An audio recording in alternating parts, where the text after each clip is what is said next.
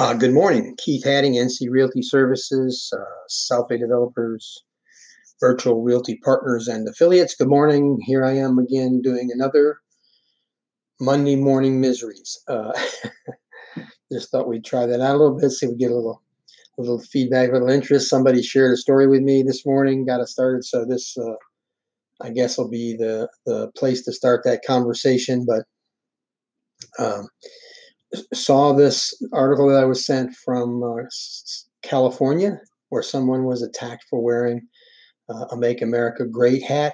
And uh, so I guess that seems like a, a, hot enough topic that we can talk about it. Uh, or can we? It appears that there are some people you just can't have a conversation with.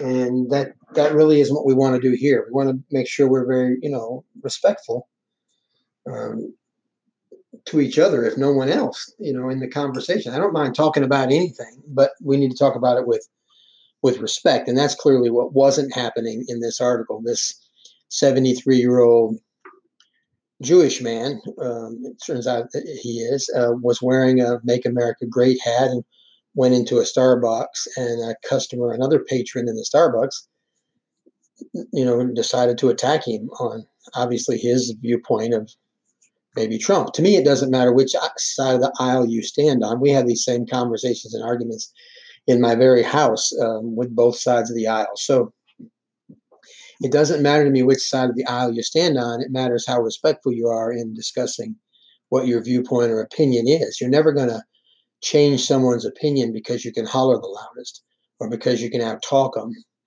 Uh, you know, you need to you need to present your you know your viewpoint in a reasonable and and again respectful and polite way and then you have a good opportunity a possibility maybe swaying somebody's vote one way or the other. I mean in christianity and evangelism that's what it is right? We we tell people that's one beggar telling another beggar where to find food.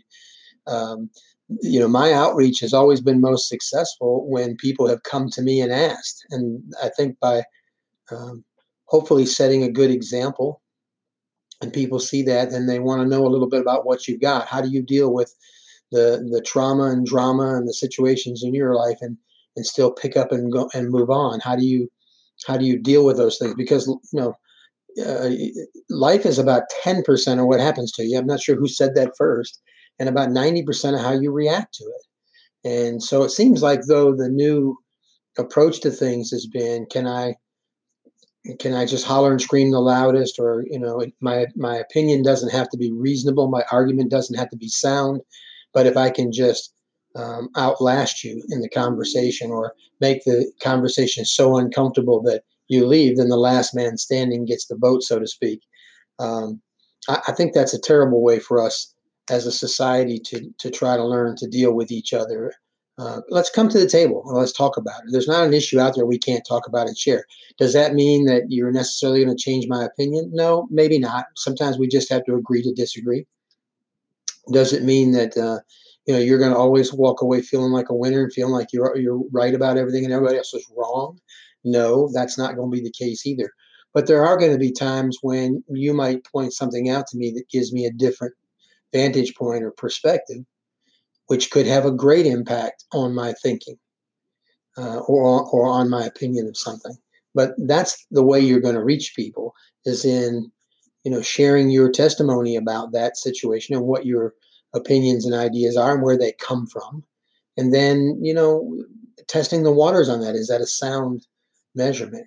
Uh, that's why we like small groups in the church, right? The, the groups gather together and study and worship together and they do life together and so when when things get a little crazy in life, it's always nice to have people to your left and to your right that would say to you, "You're wrong," or "You're right." You know, do we stand our ground better because we're we have you know others that agree with our opinion, or uh, do we tuck our tail and run because we we find ourselves out there alone on an issue?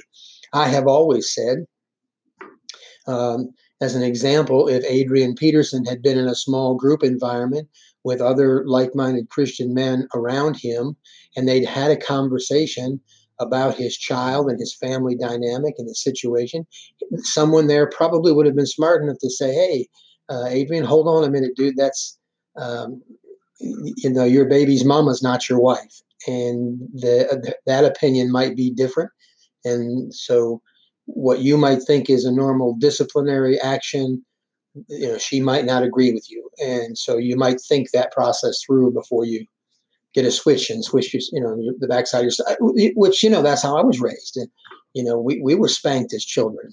Um, but that doesn't mean that you would necessarily agree that that's the right form of punishment. And in in his case i think that would have made a tremendous difference or i hope it would made a tremendous difference in his life and so that's just an example i'm not trying to pick on his situation or tell you it's right, wrong, or indifferent. Um, I can tell you dozens and dozens of stories that I've had over the years that that I've heard that I felt like the same thing would be true if you just had uh, a better circle of influence of people around you. The decisions you made may have been a little different, and the outcome might have been a little more fruitful or beneficial for you. So, anyways, getting back, uh, getting off the topic completely, aren't we? well, we were talking about the Make America Great Again gear being such a, um, you know, this person, this woman's got to be embarrassed. First of all, let me say this: I was shocked that they, the article that I read had a little video clip, and they only showed her for just a very brief second. I mean, they almost like they were reluctant to even show her picture. And if that is actually the person who who attacked this man in public and and then went on a social media, uh, media rant and rave about it. Um, she, she, certainly was not your average, you know, conforming Joe either. She had a very heavy spiked mohawk haircut and uh, and some aggressive makeup, and um, I would imagine that she probably would be very sensitive to how people looked at her, even. So for her to be the one lashing out at him, you know, I don't know, is that retaliation for what's been done to her, or was it you know, I don't know. I mean, I, I wasn't there. I don't know these people, but um, it, it did strike me peculiar when I saw who she who she was by that picture. Don't know e- either of them, and that was kind of his point. She didn't know me in the first place, uh, says the 73 year old man, and yet she came out and made these accusations about him being a racist and and not liking brown people and um, uh, called him a Nazi, and you know certainly that was very hurtful for him being a Jewish man. Uh, you know, that that was about as insulting probably as it, as she could get to him. And uh, and she didn't do it just once. She came back later and did and got him got people try to get people riled up in the store against him.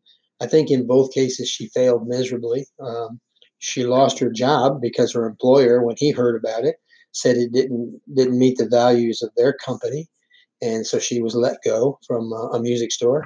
So uh, certainly didn't turn out very well for her. Not sure if she would do it again tomorrow or not.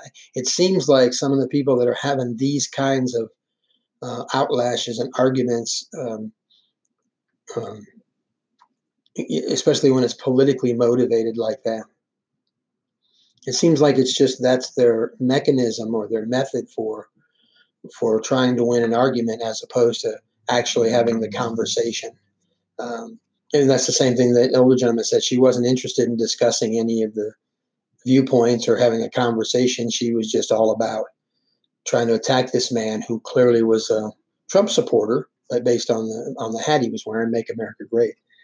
Um, so, I don't know. That's my thoughts about this morning on the Monday Morning Misery. Uh, I'd love to hear your feedback on, on, what your thoughts are. I'd love to have some conversation with you uh, if that's the direction you want to go in that. Um, I guess I can sidebar this over and let's get back on the real estate page. Uh, I was reading some articles this morning as well on uh, you know why a person should buy now in 2019 uh, as opposed to have already bought or buying later. And uh, a, a, lot of the information that people are putting out there about motivations to buy or sell are really much more localized than the articles portray. Um, that's why it's so important that you hire a realtor. Let's just put that out there. You know, um, if if you're in a local market, you need a local expert, a local realtor to help you make the best buying decisions. another art, um, video that I saw this morning, the man was outlining a house in Arizona that was being built brand new. The builder was a national builder and was building hundreds of these homes in that area. And he went through there, and the house has no uh, wood wrap on it at all. It's just a foam board they're putting on the outside of the um, house, and literally, you know, you could see around the outlets, and outside outlets, and things that the large gaping holes that were in there.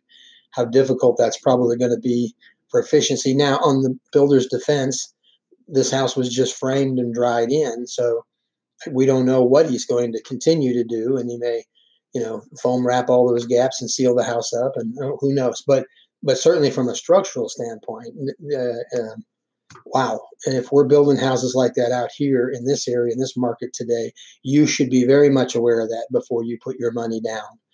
Um, you know, I mean, we already have such a wide array of construction features. Here I am in eastern North Carolina, uh, you know, with slab construction, elevated slab construction, crawl spaces, elevated crawl spaces, pilings.